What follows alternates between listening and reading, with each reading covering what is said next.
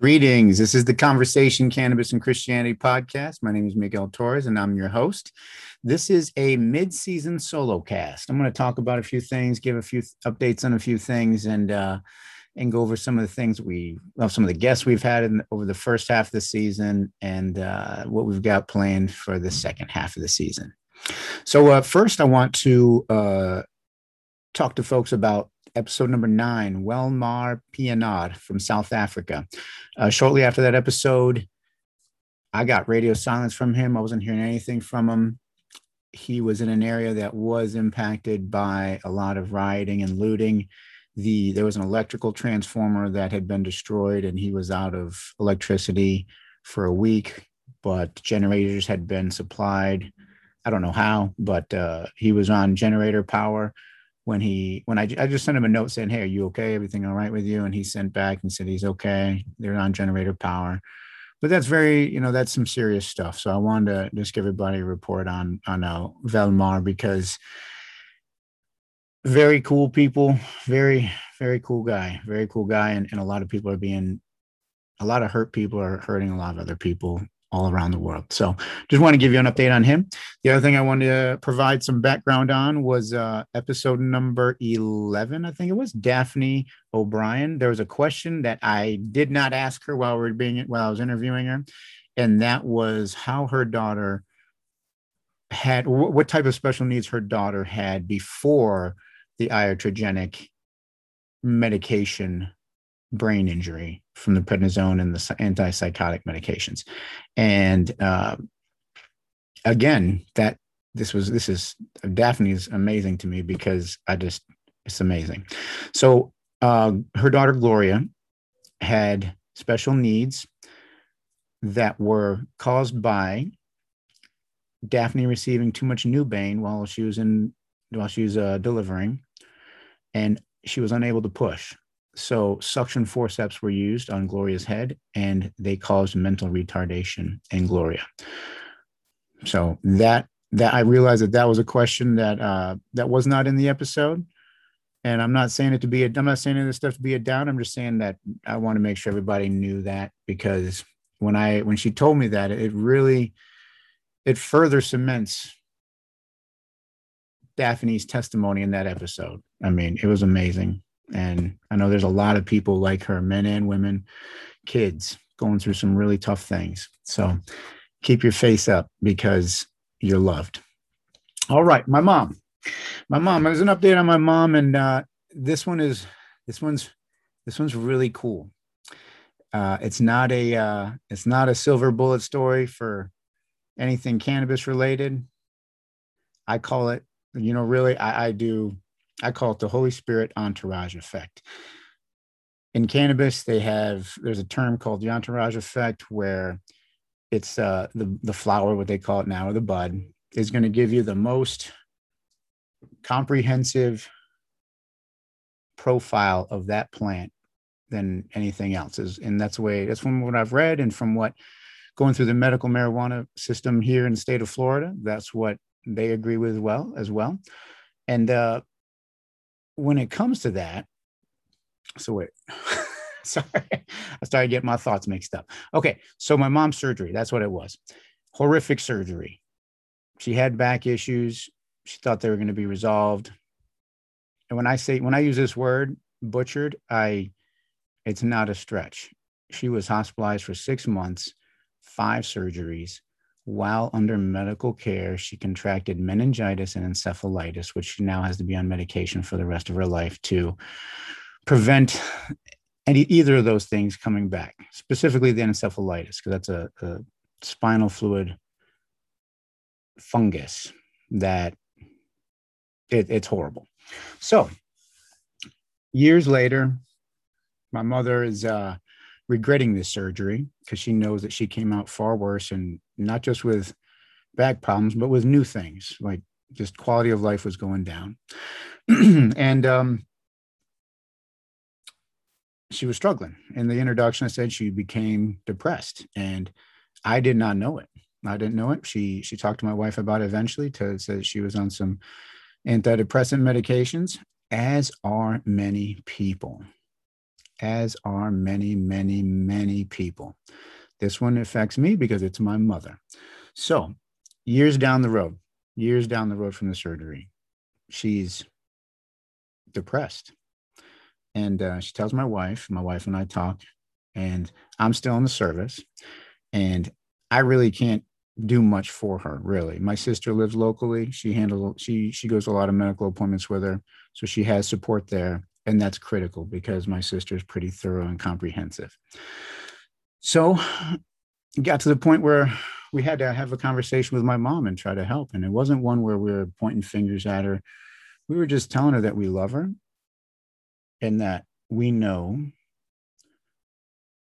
that the pit she's in right now is not where she's supposed to stay.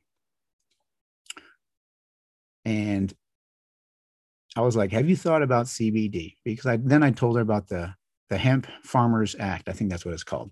Basically, that's what allows all fifty states to sell C B D products, whether it's gummies, tinctures, or C B D pre-rolled cigarettes. And she was not, she was not for it. She was against it. She was, she, one, she didn't believe me. She didn't believe me that she could buy that stuff from online vendors that were legit. So there were two things that I were not, that I was not aware of when I started talking with her about this. And one of them was, well, actually one, I should say one. One of them was uh, a friend of hers from her church who also has a progressive illness was using C B D cigarettes as well, and talked to my mom about it, said she got some relief from it, said she didn't have, she didn't have like, it didn't, it didn't, it wasn't a cure all, right? But it helped. And when she didn't want to take pain meds because she was just tired of the side effects, she would use the C B D cigarettes. And that actually helped, because that gave my mom a perspective of somebody who is also goes to her, went to her same church and has a physical condition and was getting relief.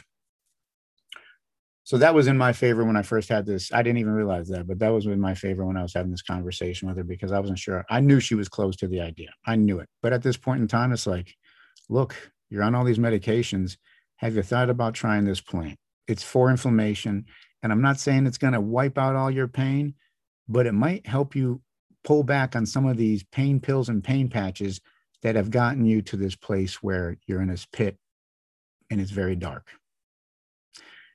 So the other thing, uh, so I already said that once you found out she could find, buy stuff on, uh, when she, when she researched it for herself, realized that what I was telling her about the Hemp Farmers Act was real. She could go in, because the stuff looks real. I mean, it looks like a regular, it looks like, whether it's hemp or, or cannabis or marijuana, you know, I'm not a botanist. I'm not an arborist. I'm not, you know, it, it looks the same. It smells the same. It has different effects. So she was nervous about that. But when my dad and her were in college, they, they used it a few times and they enjoyed it. Nothing they kept on with, but they were in college. So we guide her to the website and she picks out some edibles and she picks out a couple. I tell her to get some pre-rolled cigarettes. She does not want to smoke. She's not a smoker. So she's like, I really don't want to smoke. And I was like, I know, but right now you should buy, you should try at least two different forms. So she grabbed some edibles. She didn't like those. They didn't agree with her. And she just didn't do anything with them. So we called back and check on her. And, and I'm saying, hey, have you tried the C B D cigarettes yet? She says, no. So I was kind of like, well, what are you waiting for? You know, because, you know, I'm, I'm praying and I do believe in prayer. And this is where the story gets really cool with my mom. So she obviously got to a point where she was going to try it.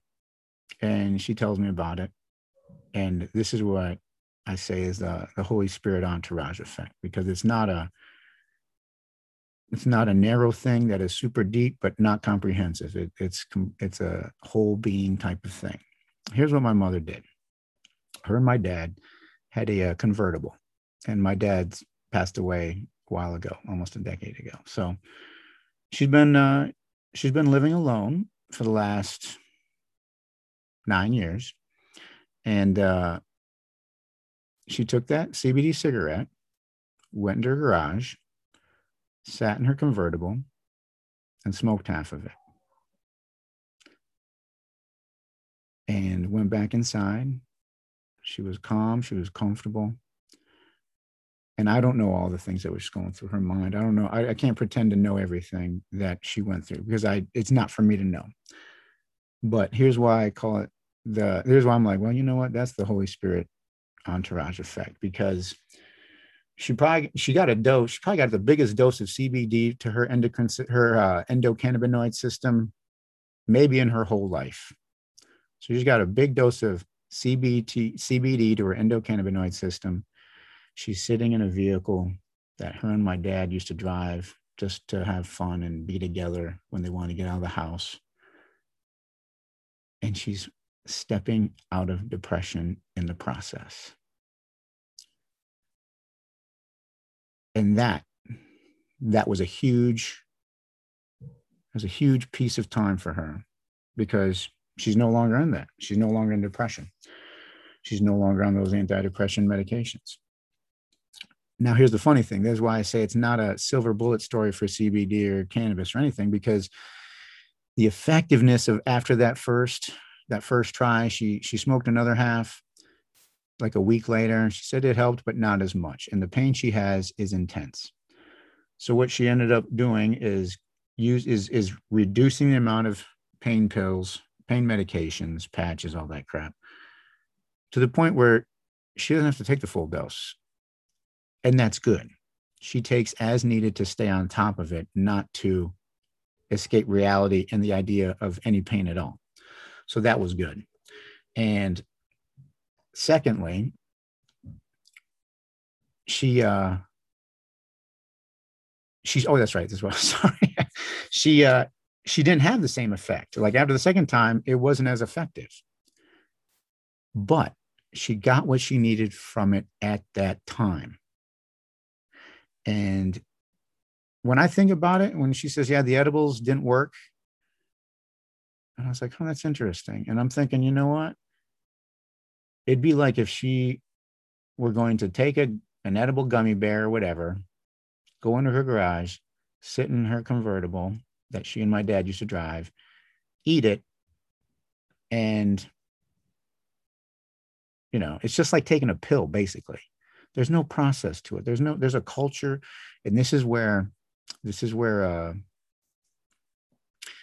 this is where the culture of the cannabis plant people are in tune with, because there was something different about her smoking that, smoking that plant material instead of just popping a pill or eating a gummy. There's something, the, the way you approach it and the way it goes is just different. And I'm not saying everybody needs to smoke it. I'm just saying that there's a culture to it, and that culture is palpable. So I understand why some people in the cannabis industry are like, hey, we don't want this culture to be, you know, the culture's important. And I get that. So now my mother just, you know, when she, when she feels like she doesn't want to take a pain pill, she'll take one, or she'll, she'll, uh, she'll try a C B D cigarette. And you know what? It, it's not, it's not a locked in, like, yep, this is the, it's not, but it's there and it helps. And it's a plant, and it's not synthetically made, and it's not uh, just another another pill in the box. I mean, there's some drugs out there. My mother's, yeah, I'm not going to go over her whole re- regimen of pills, but it, it just blows my mind. And she's not alone. A lot of elderly people are on medications, and I just don't understand why this plant isn't even legal federally yet. And the on the T H C side, because that's the psychoactive side that that uh, that states are legalizing. So that was a good success story for my mom. Like I said, would I what do I want her to be pain free? Absolutely. But she's not. Instead, her quality of life is improving. And you know what? She stepped out of depression. It's pretty amazing. So with that, I heard uh, I heard someone, or actually read this. I read this, and person was talking about somebody that was in a very dark place. What that dark place is doesn't matter. And the person said, "It takes a thought to heal a thought. It takes a thought to heal a thought." And with that, I want to read Proverbs chapter four, verse twenty-three. written by King Solomon, which was one of King David's sons, third king of Israel. And he said, "Watch over your heart with all diligence, for from it flows the issues of life." So it takes a thought to heal a thought. Guard your heart. And if you go back to the introduction and some of the other episodes, we talk about talk about how it's not what a person puts into their body that defiles them. It's what comes out. That's exactly what Solomon's talking about. He's saying, guard your heart. Because if you're not mindful of the things that you're allowing into your eyes and ears and thoughts and heart and your mind, well, then those things are going to start to take root sometimes, and you may not want them to. Guard your heart, because from it flow the issues of life. And it's pretty amazing that even, even though uh, in this wild, crazy time of the twenty-first century, we still have the ability to guard our hearts. We have free will to make a choice. It is pretty cool. Guard your heart, because a bruised reed he will not break. Now, if it's hard to guard your heart and you're still real low, a bruised reed he will not break. A bruised reed he will not break. That's uh, the prophet Isaiah talking about, prophesying how Jesus will treat people when he comes in the flesh. And he did. A bruised reed he did not break. It's pretty amazing. It's pretty cool. It's very cool. I mean, it's just, everybody's a bruised reed. The folks who think they're not, well, the flu can knock someone down. It's amazing how resilient and strong these bodies and minds are, but boy, I tell you, it's very fragile. It can be very fragile. Scripture is very clear when, when God and Jesus are saying, "I confound the mighty with the simple." In other words, he's saying all the intellect of man and all this, all this data, all this information, it pales in comparison to the one who made each and every one of us in his image. It's pretty amazing. It's pretty cool. Bruised reed he will not break. And in the process, guard your heart. Guard your heart. A bruised reed he will not break. All right, we got some uh, we got some guests coming up. Uh, I've got uh, some recordings already done that we're putting out. Um, I really enjoy all of them. I like talking with all the people I've had, and that's cool. The last one we did was Doctor J. Patrick Fiore, and you know that perspective. Commun- communion is a big topic. You see it in the news with the Catholic Church and the Pope and the Latin Mass and everything, and and that's that's where I mean that's. That's amazing to me, to say that one person will dictate that you can't take this at home. You have to do it from an authorized person. And I get that. We talked about, Pat and I talked about that. You know, guarding against abuse can certainly become abusive. And that's what blows my mind is, is that communion in the scripture, they broke bread from house to house. House to house. There was no church back then. It was house to house. There was no, oh, and Paul was the only one who could give us communion because Paul was the only one authorized to do it. No, that's not what it was. It was they broke bread from house to house. Jesus provided communion in the upper room before or during the Passover. And it was wine. And I'm not saying everybody needs to drink wine. I'm not saying that. All I'm saying is let's not pretend. Let's not pretend so that we can have a squeaky clean image that we're perfect, because perfection is not part of it. The, the disciples were arguing over which of them was the greatest during that same Passover meal. Kind of telling. So the other thing I want to touch on in communion is that some, you know, when I hear the pastor say, we're going to have communion, everybody can see it up on the table, and you can, you can feel people tightening up because they say, but you better be worthy. And they're getting that from Paul. Paul saying that to the Corinthians in his letters, one of his letters. And in that, humans have determined that to mean whatever they want it to mean, to disqualify people. Because if you look at the Gospels, when they're in the upper room, it's clear that the disciples were not behaving perfectly. They're arguing about which one of them was the greatest. Earlier, even John, while they're passing, they want to pass through a city where Samaritans live.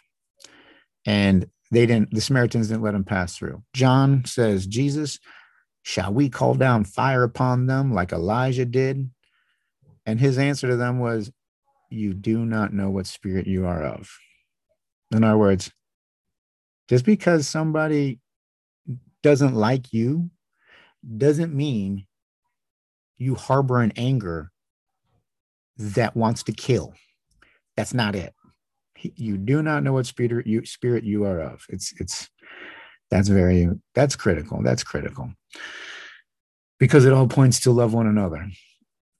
And loving one another has to be intentional, just like it's intentional to focus on things that are not good for you. It's a choice to do those things. And here's the thing. We all know what they are. We do. We know it in our heart of hearts. We know when we're doing something we shouldn't be doing, or it just happens. You, you, you have it in your heart. Where does that come from? We're not going to talk about all that right now, but where does that come from? Where does that, what ought to be and what not ought to be, come from? Where does the sense of justice and injustice come from? Why is it that people have it? I don't think it's something that we're taught. You know, I've heard people say, we have to learn to hate. No, I think human beings do that intentionally, because then it's like hate is outside of us. Hate is something we grab onto and we hold on to it. It's not something that's in our heart already as a human. And you can look at the state of the world and say, yeah, it's pretty much true. But uh, that is a critical piece. It's a critical piece. Communion was first foreshadowed by Melchizedek in Genesis. Abram came back from rescuing Lot and his family. Melchizedek presented to Abram the bread and the wine, which is a foreshadowing of communion. Now, this is a foreshadowing of tithe, because Abram's response was to give Melchizedek ten percent. He had no law to do so. No one told him to do it. That was his response. I think a lot of churches miss that. I think a lot of denominations miss that. And they also miss the idea of, well, I don't want to go into all that. They miss that, I think. They think, I think they really do miss that. You're loved far more. We are loved far more than we realize. Far more than we realize. Now, I just want to share this one story because it, it really had an impact on my wife and I. When my wife and I left the Tampa Bay area in two thousand ten, where I was stationed up in Washington, D C, and uh, we would just go see dinner and movies like every single weekend. And that just started to get really old. It was like, we got to do something different aside from, when I want to relax, I turn on the television. It was, we both realized that that wasn't, that wasn't really, that really wasn't getting us where we wanted to be in our life. So my wife, after years of trying to get pregnant, she was actually pregnant. And we decided to have television on one night a week, Friday night or Saturday night. And we're going to leave it off the other six days, six and a half days, however you want to do it. Because we won't watch it during the day. We just do it that night, whether it's Friday night or Saturday night.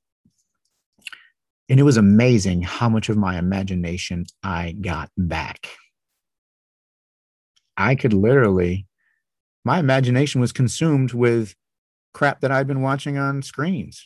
I was, my, my it was, it was amazing. And that's the idea of it.